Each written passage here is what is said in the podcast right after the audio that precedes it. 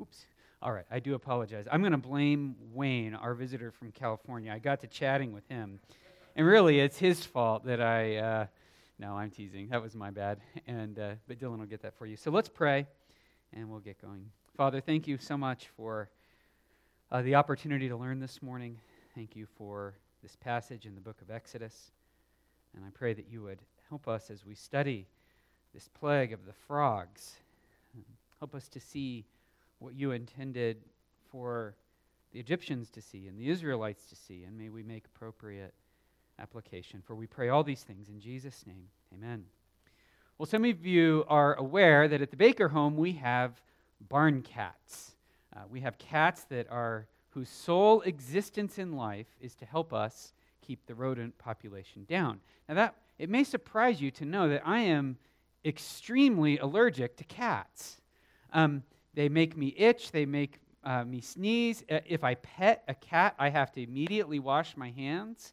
Uh, if, if I touch the rest of my body with those hands, then I itch. And I, also, um, cats are cats essentially remind us that there is a devil. Okay, and um, and so they're not. I don't find them to be terribly pleasant. In addition to being allergic to them. And so I know some of you cat people are rolling your eyes, and, and it must be admitted, I do spoil the cats when Danielle is away, and uh, I do enjoy spoiling the cats a little bit. But you might ask, how is it that you came to have barn cats if you don't really enjoy having cats and if you're allergic to cats? Well, one year uh, at our house, the fields around our house, I've come to discover is mouse heaven. Uh, they love, uh, the mice are everywhere. And so for years, I fought a losing battle keeping the mice out of my garage. We always managed to keep them out of the house, but they would get in the garage and it was really hard to keep them out. And I would set traps and all sorts of things, and the traps became gross and it was just a, it was not a great experience well one year we went off to vacation i think we were gone for eight to ten days something like that i got back home got into my suv and there was a terrible, terrible smell in my SUV. I turned the key on and cranked up the SUV, and it was very hot, and I turned the air conditioning on, and what did I hear next? But thump, thump, thump, thump, thump, thump, thump, thump, thump, thump. I turned the car off, and the stench got worse. I realized that when I turned the car on but left the AC off, nothing happened, but when I turned the AC on, the thumping would resume. So I disassembled the little console and I found the air compressor for the air conditioning unit. And lo and behold, while we were on vacation, a family of mice had made their home in the air, com- in the air conditioner compressor. And when I started the vehicle and turned the air conditioner on, they were all killed instantly. And it was the grossest thing I'd ever seen. and the stench was awful. And I walked inside and I said, Danielle, we're getting cats. we are fighting a losing battle, and I have to keep the cats out of my, or I have to keep the mice out of my stuff. And so that is how the Baker family came to own cats. And guess what? I have never had mice problems again since the introduction of barn cats into the Baker home. Well, I tell that little story to just illustrate how frustrating it can be when an unwanted pest finds its way into the interior parts of your life. And what we're going to see today is God invading the private spaces of all the Egyptian people with the presence of these frogs.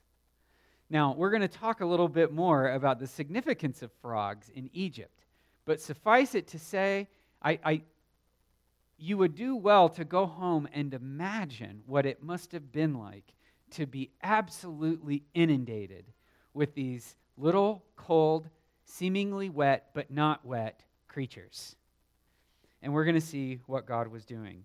Well, let's get a little context uh, for this plague of the frogs. And we're going to begin just by recognizing that this is the second of the ten strikes. Remember, we use we have come to call that word plague as plague, but really it means a hit or a strike. Not in the sense of a baseball strike, but in the sense of whacking something. And here, God is told that he's striking the land of Egypt, and this is our second of 10 strikes.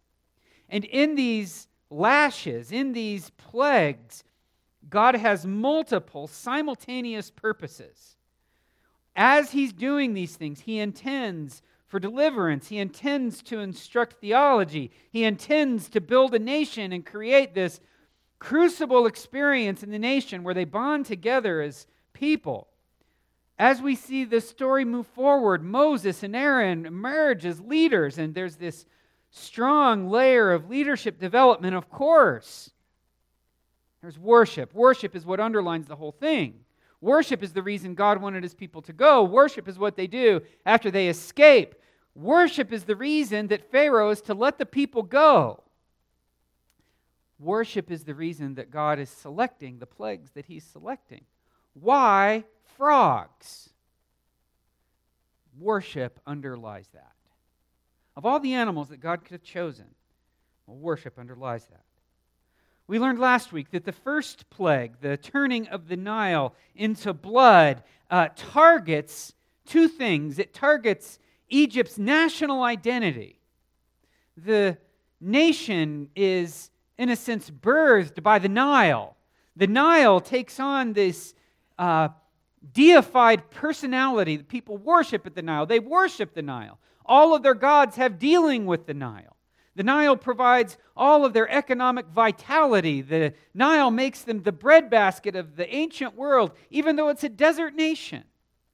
Hardly any trees, but it's extremely fertile farmland because of the Nile.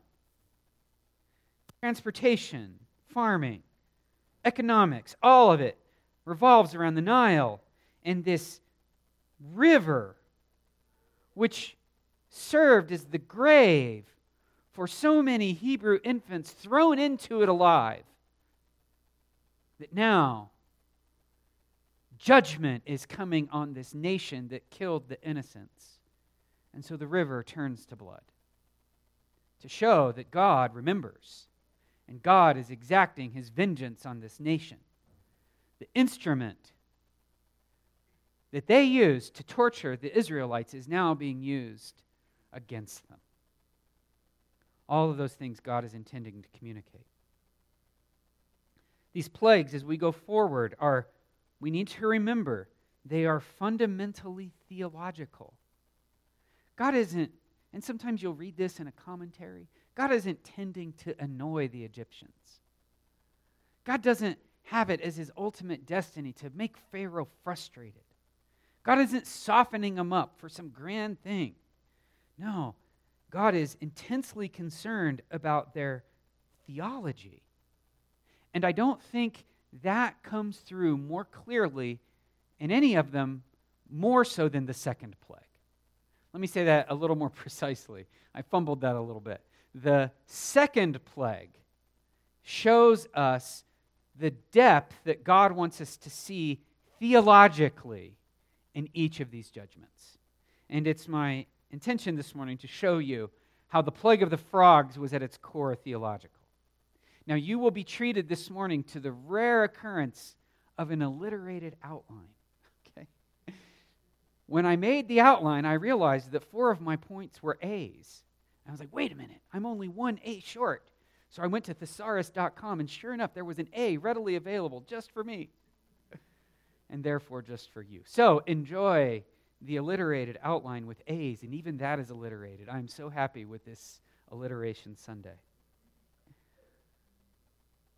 We'll have four points announcement, action, appeal, and aftermath. There's an announcement, and it's sort of how the text breaks down. The text divides up nicely into these four categories there's an announcement, there's an action, there's an appeal, and then we have an aftermath. Let's talk about this announcement that occurs in chapter 8, verses 1 through 4. We do need to look back to chapter 7 very briefly. Look at chapter 7, verse 25, and it probably should be that this verse goes with chapter 8, verse 1, um, or we should just have one really long chapter. Either way, these are connected. In chapter 7, verse 25, we read, Seven full days passed after the Lord, and here's our word, had struck the Nile. Seven full days. A week had gone by. And this chronology becomes very important. Seven days after, the river was turned to blood. And so, what we see is that these events rule out any form of naturalistic explanation. God is keeping a schedule, God is on schedule, God is on time. And given the ecological disaster that took place with this river becoming poisonous, to have the frogs emerge from it was not only impossible, but miraculous. Now, true, there were swarms of frogs that took place in the ancient Near East or, and also uh, out of the Nile, but nothing even approaching what is being described in these verses. It rules out any naturalistic explanation. It also rules out the possibility of there being a really long gap of time. There's a, there's a, there's a theory that, that Moses is talking about these plagues over a really long amount of time, and what he's doing is pulling out natural phenomenon. So we could, we could, for example, talk in our nation about the plague of the Dust Bowl. That was a plague for sure in, the, in this sort of sense. And then we could advance another 70 years and talk about a plague of heat.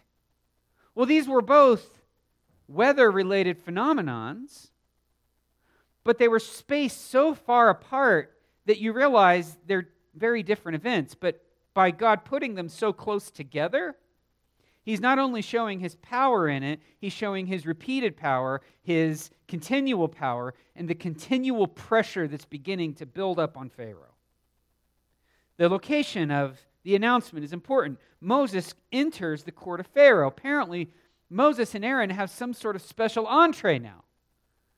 They're the ones who struck the river. They've come back. Perhaps Pharaoh thinks they're going to make matters better, but Moses comes with a plea. He says that God is demanding that Pharaoh let the people go so that they might worship me.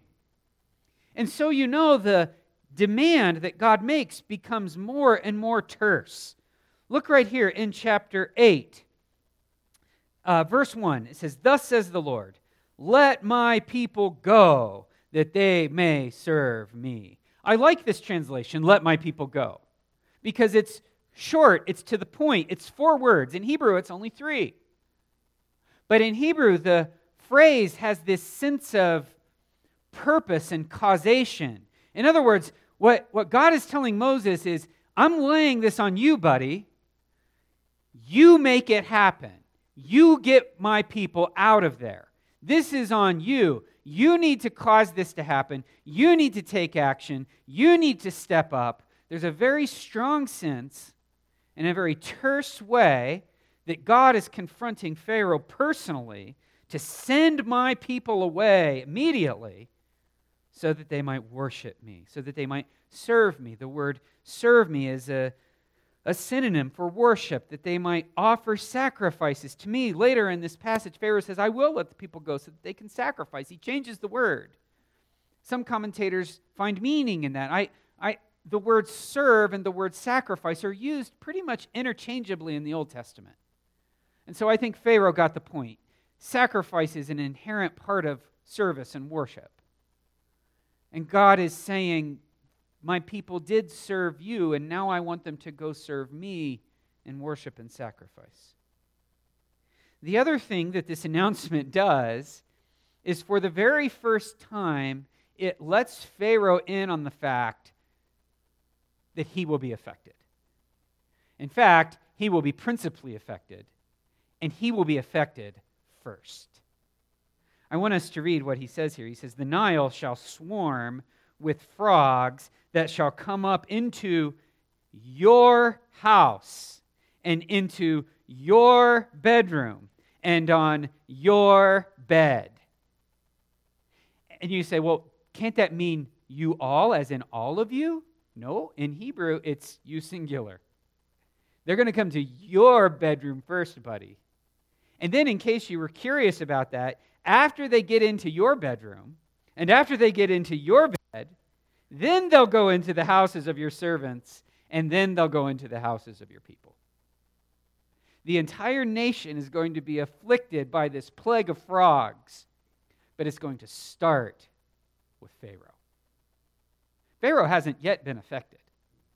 He saw the staff of Moses turned into a serpent, and the only thing that came up missing were the staves of his magicians. When God struck the Nile, we are left with the picture of the Egyptians now burying, digging in the dirt, trying to find fresh water. And the picture is of Pharaoh with his feet up. I don't know what pharaohs of the ancient world did to pass the time, but I kind of always imagined them to sit having somebody else pluck their grapes for them, and they eat them in great luxury. And he's sitting, he's having fresh water served to him, but he doesn't know all that had to take place to get him that water. He doesn't even much care so long as he has it. People might tell him the nation is in ruins, but and he smells a faint odor, but still, he's not personally affected. But Moses lets him in on the fact that these frogs, these frogs are going to start with him. They're going to come teeming out of the Nile. The word swarm is an interesting word, by the way. It was used first in the creation narrative when it said that the, the creatures, the insects that God created, swarmed in the waters. You can almost see. How, how many of you have perhaps been in the southeast and you've seen a swarm of tadpoles? Anybody? It's, a, it's kind of amazing. Imagine the entire Nile swarming with countless tadpoles, countless frogs. And they're going to start with Pharaoh. And that brings us to our second point the action of this plague. The Lord said to Moses, Say to Aaron, Stretch out your hand with your staff over the rivers, over the canals and the pools, and make frogs come out of the land of Egypt. There are frogs everywhere. And we're going to talk about that in just a moment. But it's important for us to understand the significance of frogs in ancient Egypt. I was aware of the fact that frogs played a significant role in their culture. Until my study this week, I was unaware of just how significant they were. In fact, if you were to go to the Metropolitan uh, Museum in New York City, they have a whole collection for Egyptology. And some of the most popular statues and figurines that they found in that nation are of frogs. There's all sorts of frogs. I asked my wife this morning, I said, I said, are frogs, what's the difference between a frog and a toad? And she goes, oh, there's huge differences between a frog and a toad. And I was like, okay, what are the differences? Their skin is totally different. And I said, okay, I, I can't, and it's true, their skin is totally different. The, there are many different frogs and toads in Egypt. I can't look at one and tell you if it's a frog or if it's a toad, but there are people that can. There are big frogs, big bullfrogs. They, they crouched up, they are up to six inches long, and they can be quite fat. They have tiny little river toads that are inch, inch and a half long, and they make a terrible racket, apparently. And all of these frogs took on deeply religious meaning in Egypt. Uh, the frogs played a big role in the pantheon. There were a couple of gods and goddesses that were uh, actually extremely important. There was the goddess Heket, she was the female goddess of fertility. And when a young lady was attempting to conceive and was having a hard time with that, she would deck out her body in little amulets of the goddess Heket as a good luck charm so that she might conceive and she would make sacrifices to the goddess Heket so that she might be able to conceive. There was another uh, god, and I, I don't know how to pronounce that name, Khnum, I would guess, or Khnum, something to that effect. And he was a male god with a frog face. Heket also had a frog face, by the way. And this god of a frog face was the god of fertility and he was the god of the the the uh, the the floods, the god of the agricultural fertility, the floods that would bring silt and cover the land. Uh, this God was in charge of that. In fact, in older Egyptian theology, he was the father figure of the Nile. But probably most important for this is that frogs religiously were a symbol of bodily resurrection in the afterlife. It's explained this way frogs were sacred creatures and were not hunted or cooked. Anybody in here ever had frog legs? Okay. Okay. Ralph and I have, yes. Brandon, I'm a good southern boy. I've had frog legs. I can tell you they're the exact halfway between fish and chicken. Okay? They taste ex- like if you combine fish and chicken into one dish, that's exactly what they would taste like fishy chicken or chickeny fish, whichever one you want. Fried up, they're pretty delicious, actually. But the Egyptians didn't eat them, they were sacred animals. And during the winter, when the temperatures went down, and yes, I know Egypt doesn't have winters like we have, but they do have a colder season. The frogs would find their way into the mud along the banks of the Nile River and they would go into hibernation. And it looked like they were dead. They wouldn't move, they wouldn't eat. They would sit there still as a stone. And then when the weather warmed up, guess what came back to life? The frogs. And so the Egyptians attributed this to the power of bodily resurrection. And the gods of the frogs were what brought a body up out of the grave in the afterlife. And so, to this day, archaeologists, when they find caskets of Egyptian mummies, what do they find? But little frog statues and amulets in the caskets. Because the Egyptians worshiped this God as the God of the resurrection. God, of course, takes personal offense at this. And he begins to show them that he is mightier than any of those gods. I want you to look at chapter 8, verse 6, because something, Moses does something interesting there. He personifies the frogs. Let me read this to you literally, and I think you'll get a chuckle out of it. Verse 6 So Aaron stretched out his hand over the waters of Egypt. And here's the difference of translation and the frog came up and covered the land of Egypt. One frog, one giant, enormous, personified, enormous. It was, it was almost as though, and Moses is not saying it was only one frog, that's clear. But it was, they acted all together under one command. And they acted so uniformly and instantaneously. It was as if one giant frog monster raised its head up out of the Nile and covered and sat on top of the entire land. The frog appeared. And the frogs were everywhere. Egyptians did not have beds like we would think of beds. They had um, usually uh, wood covered floors, and they would have a bed mat that they would lay on the floor. Egyptians did not have shelving for their kitchens like we might consider shelving. Everything was floor height. And the frogs, when they invaded the land, would be everywhere.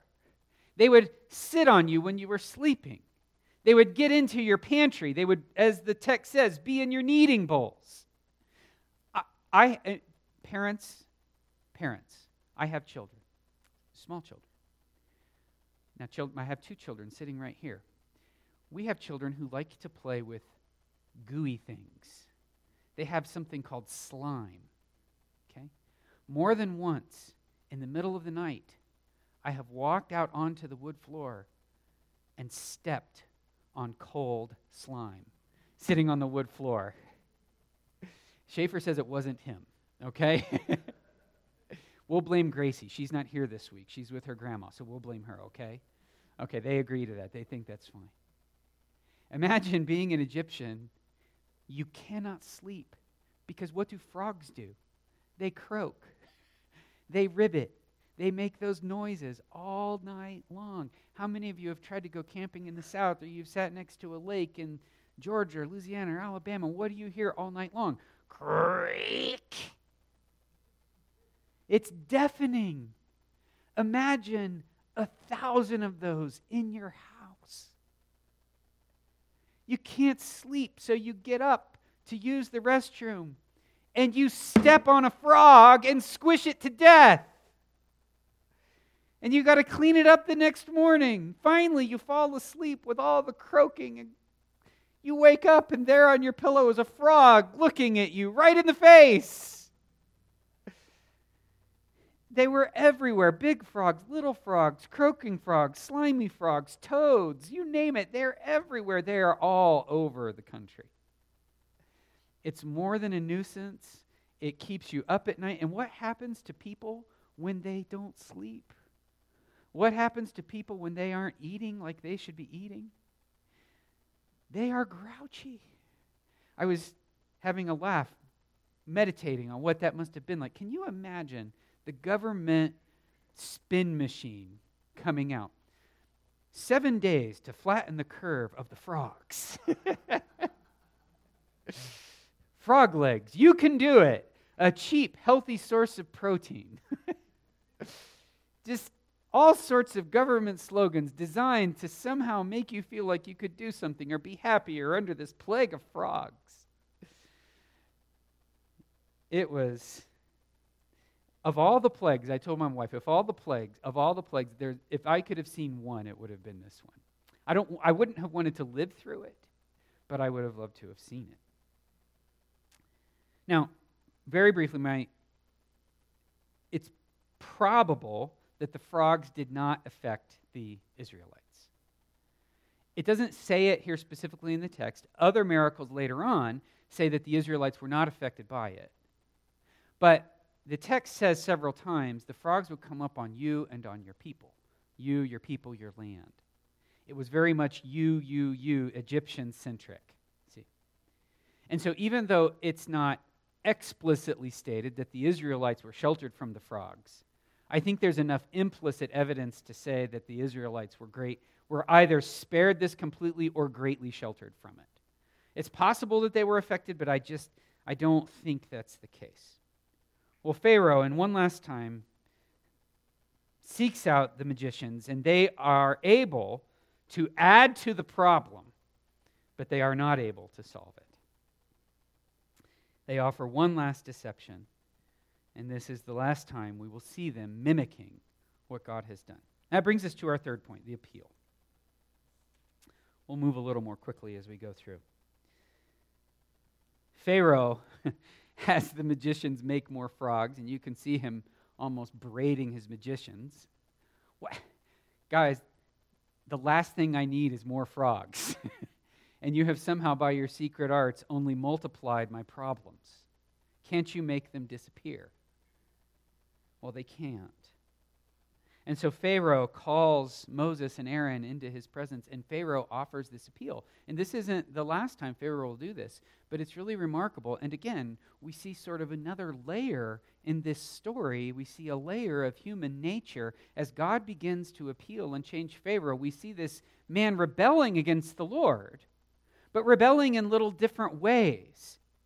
And it's so true to how people deal with God, once God starts to deal with them, you see Pharaoh wriggling, as it were, under the condemnation of God, and he's trying to say just enough to get him out from under the problem, but not enough to where he comes under the authority of God. It's very true to human nature what happens. And Pharaoh's confession is amazing. He makes three concessions. He admits that the frogs are a spiritual problem. The solution is prayer. Pray for us. It's not, do you have some, some pesticide that will rid us of the frogs or some other animal that can come and take them away? No, he, he knows the solution is prayer. It's spiritual in nature. He admits this. He also admits that Yahweh is the only one who can help. Heket, the goddess of the frogs, uh, this other god. What was his name? Uh, I got to find it. Um, it. it. doesn't matter. The, the frog with the male frog with the man face, he can't take him away either. Yahweh, the chief God in now Pharaoh's mind, the, the one and only God, only he can help. And he's confessing that Yahweh is the superior God. And Pharaoh also confesses in this appeal to Moses that, that he himself was in the wrong. Pharaoh is admitting that he's in rebellion. He says, Please take away the frogs, and I will relent. I will let the people go so that they can worship me. And so here we have all the right words of a confession. God reigns. I was wrong. This is a spiritual need. But what we see is a though he's saying all the right words, we see a failure in the heart to follow through on that. He doesn't really mean it. He doesn't, I shouldn't say it that way. To say really mean it means that there's an intensity to it. What I mean is, he doesn't truly mean it. There's something in him that still believes that he is somehow in charge. Now, Moses does something remarkable when Pharaoh comes to him with this appeal. Moses defers to him and he says, I will give you, in the NIV it translates it, I will give you the honor of deciding what day the frogs go. It's a really challenging Hebrew phrase, and that's probably as good a translation as any. I will defer to you, Pharaoh. And so now, whatever day Pharaoh picks, he knows that it's God who did it and not Moses who's engineered it. Pharaoh is the one who picked this. And Pharaoh says something famous. Pharaoh, Moses says, I'll give you the honor to decide when these frogs will be taken away. And what does Pharaoh famously say? He says, tomorrow. Now, let's stop there very quickly. Popular preachers often say things that are off theologically and biblically. Okay? I could give many examples, but you've heard many sermons that say wrong things. And commentators take particular delight in dismantling those very things that popular preachers say.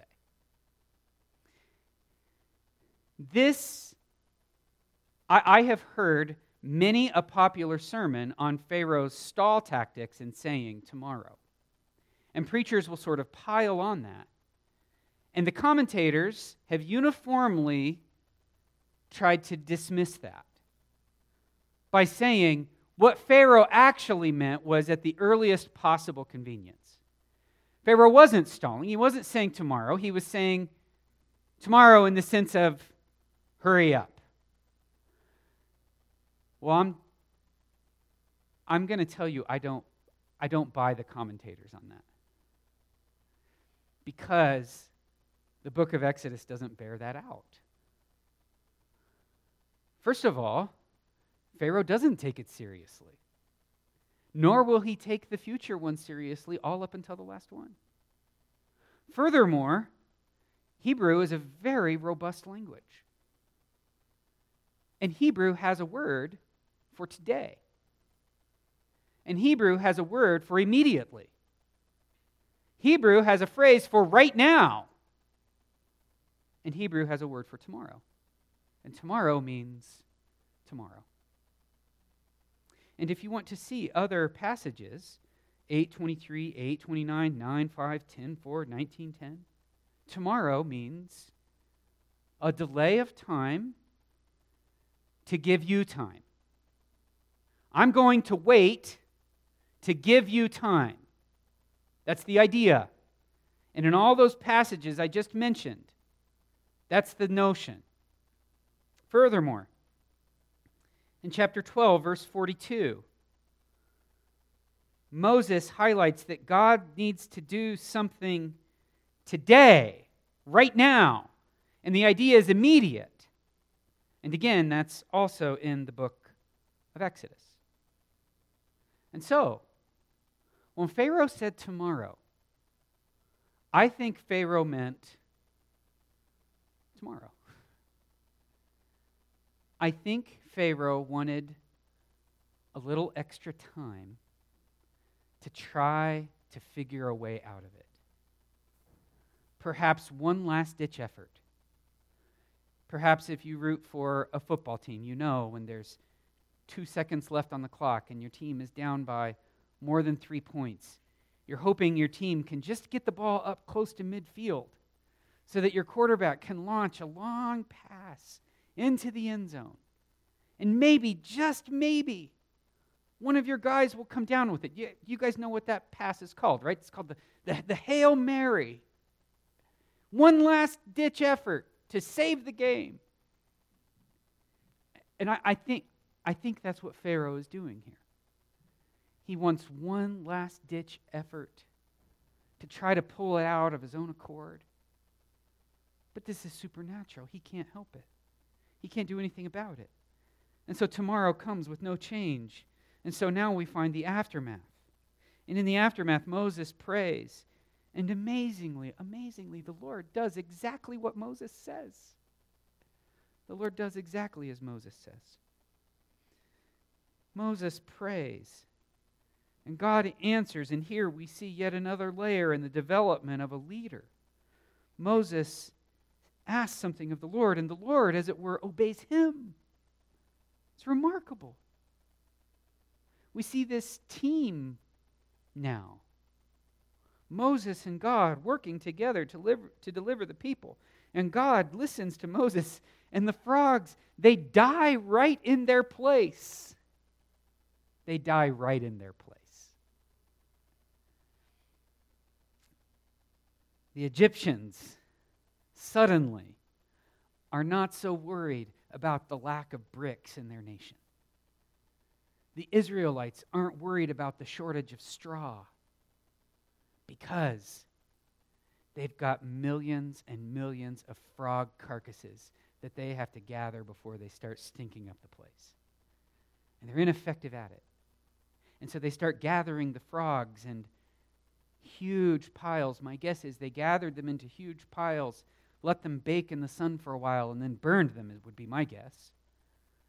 Perhaps they employed slaves to take them back and put them into the river, hoping that the river would carry the dead frogs away. Either way, either way, it stinks. It stinks terribly. And again, what God is doing is using the Nile to undercut their pantheon of gods and show them that God is in charge and also God is showing that he remembers how Egypt used the Nile. Let me back up just a moment. Do you remember what the frog goddess was a symbol of? Uh, human fertility. Do you remember what God's response was when the Egyptian babies were ordered to be thrown into the Nile? The response was that the Israelites swarmed. God gave them babies, many babies, many, many, many babies. And suddenly now the frogs swarm. And what God was showing them is that He is in charge of human reproduction. He is in charge of the swarming. He is in charge of this river that took life. He is in charge of all these other things that the Egyptians have attributed to false gods. And God is in charge of it all. And I want us to notice last in the aftermath, the last part of this aftermath, is that Pharaoh hardens his own heart. There's respite. There's stench, yes, but you're not stepping on frogs in the middle of the night anymore. There's stench, but there's no more croaking keeping you up. Pharaoh feels this rest, he feels this let off, and he hardens his own heart. And there's something volitional about this. At some point, Pharaoh said, I'm still not going to listen. I'm still not going to do this. Perhaps one of his officials said, You said you would let them go. And Pharaoh says, Well, I changed my mind. Pharaoh hardens his heart and decides he's not going to let them go. Well, Moses knew this, of course. He knew that God had promised there would be many plagues and that Pharaoh would not release the Israelites until the firstborn was killed. And Moses prays for him anyway. Moses continues to give him every possible opportunity to repent and to change.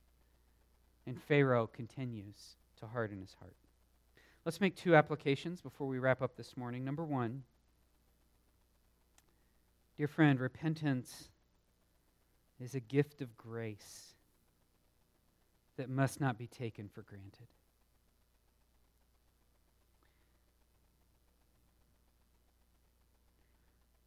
I can't, I don't know how many times this has happened.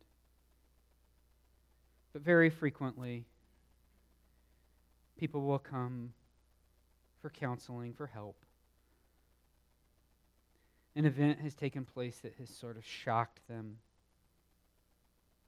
Life has gotten bad for a while. They come for help. They talk a big game to the person helping them. They say all the things that Pharaoh would have said. The solution is a spiritual one. Only God can help me. I am in rebellion. They say all those things. But then life starts to ease up a little bit. The event that has caused them to seek help is smoothing over a little bit. There appears to be some resolution, even though the core problem has never been dealt with. And they just slide away from it. They just decide that they don't need that after all. I would beg you not to do that. God has come to you and He has laid the need for repentance on your heart.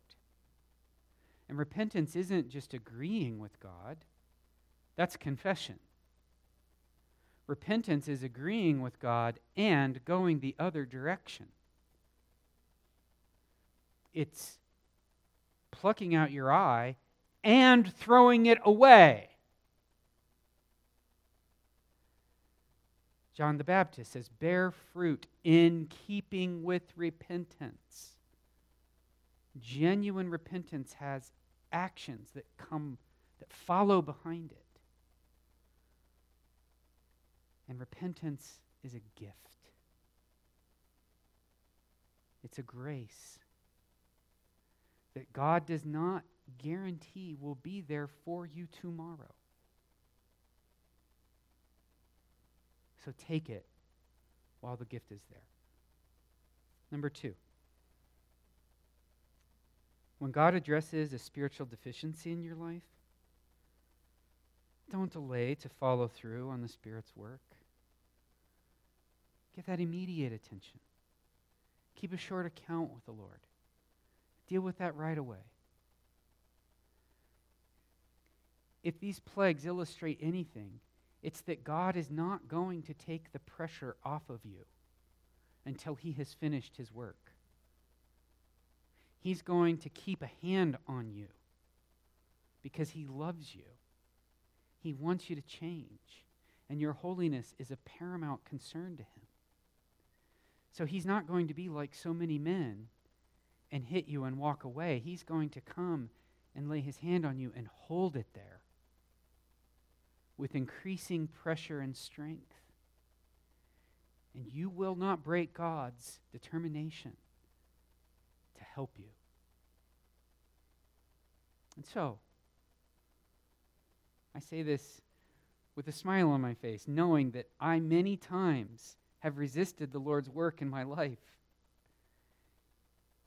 And I will tell you when God comes and He sets His hand on you, be quick to let him have his way.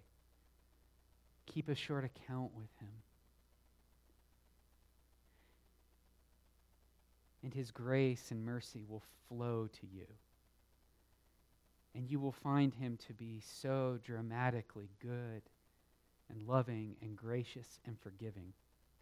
And all the fears that you have of retribution and harshness are baseless. And you will find them to be foolish and say, I wish I had gone to God so much sooner. Let's pray. Father, give us grace to respond immediately to the grace of your request for repentance. May we let you have your way in our lives. You're good. And you're the great physician who's trying to weed out these diseases in our soul. And I pray that we would relent to your gracious and powerful hand. For we pray all these things in Jesus' name. Amen. All right, well, thank you for your good attention. Nathan's going to come now and lead us in a song. I'm going to head to the back and would love to shake your hand on the way out. Hope you have a wonderful rest of your Sunday, and Lord bless.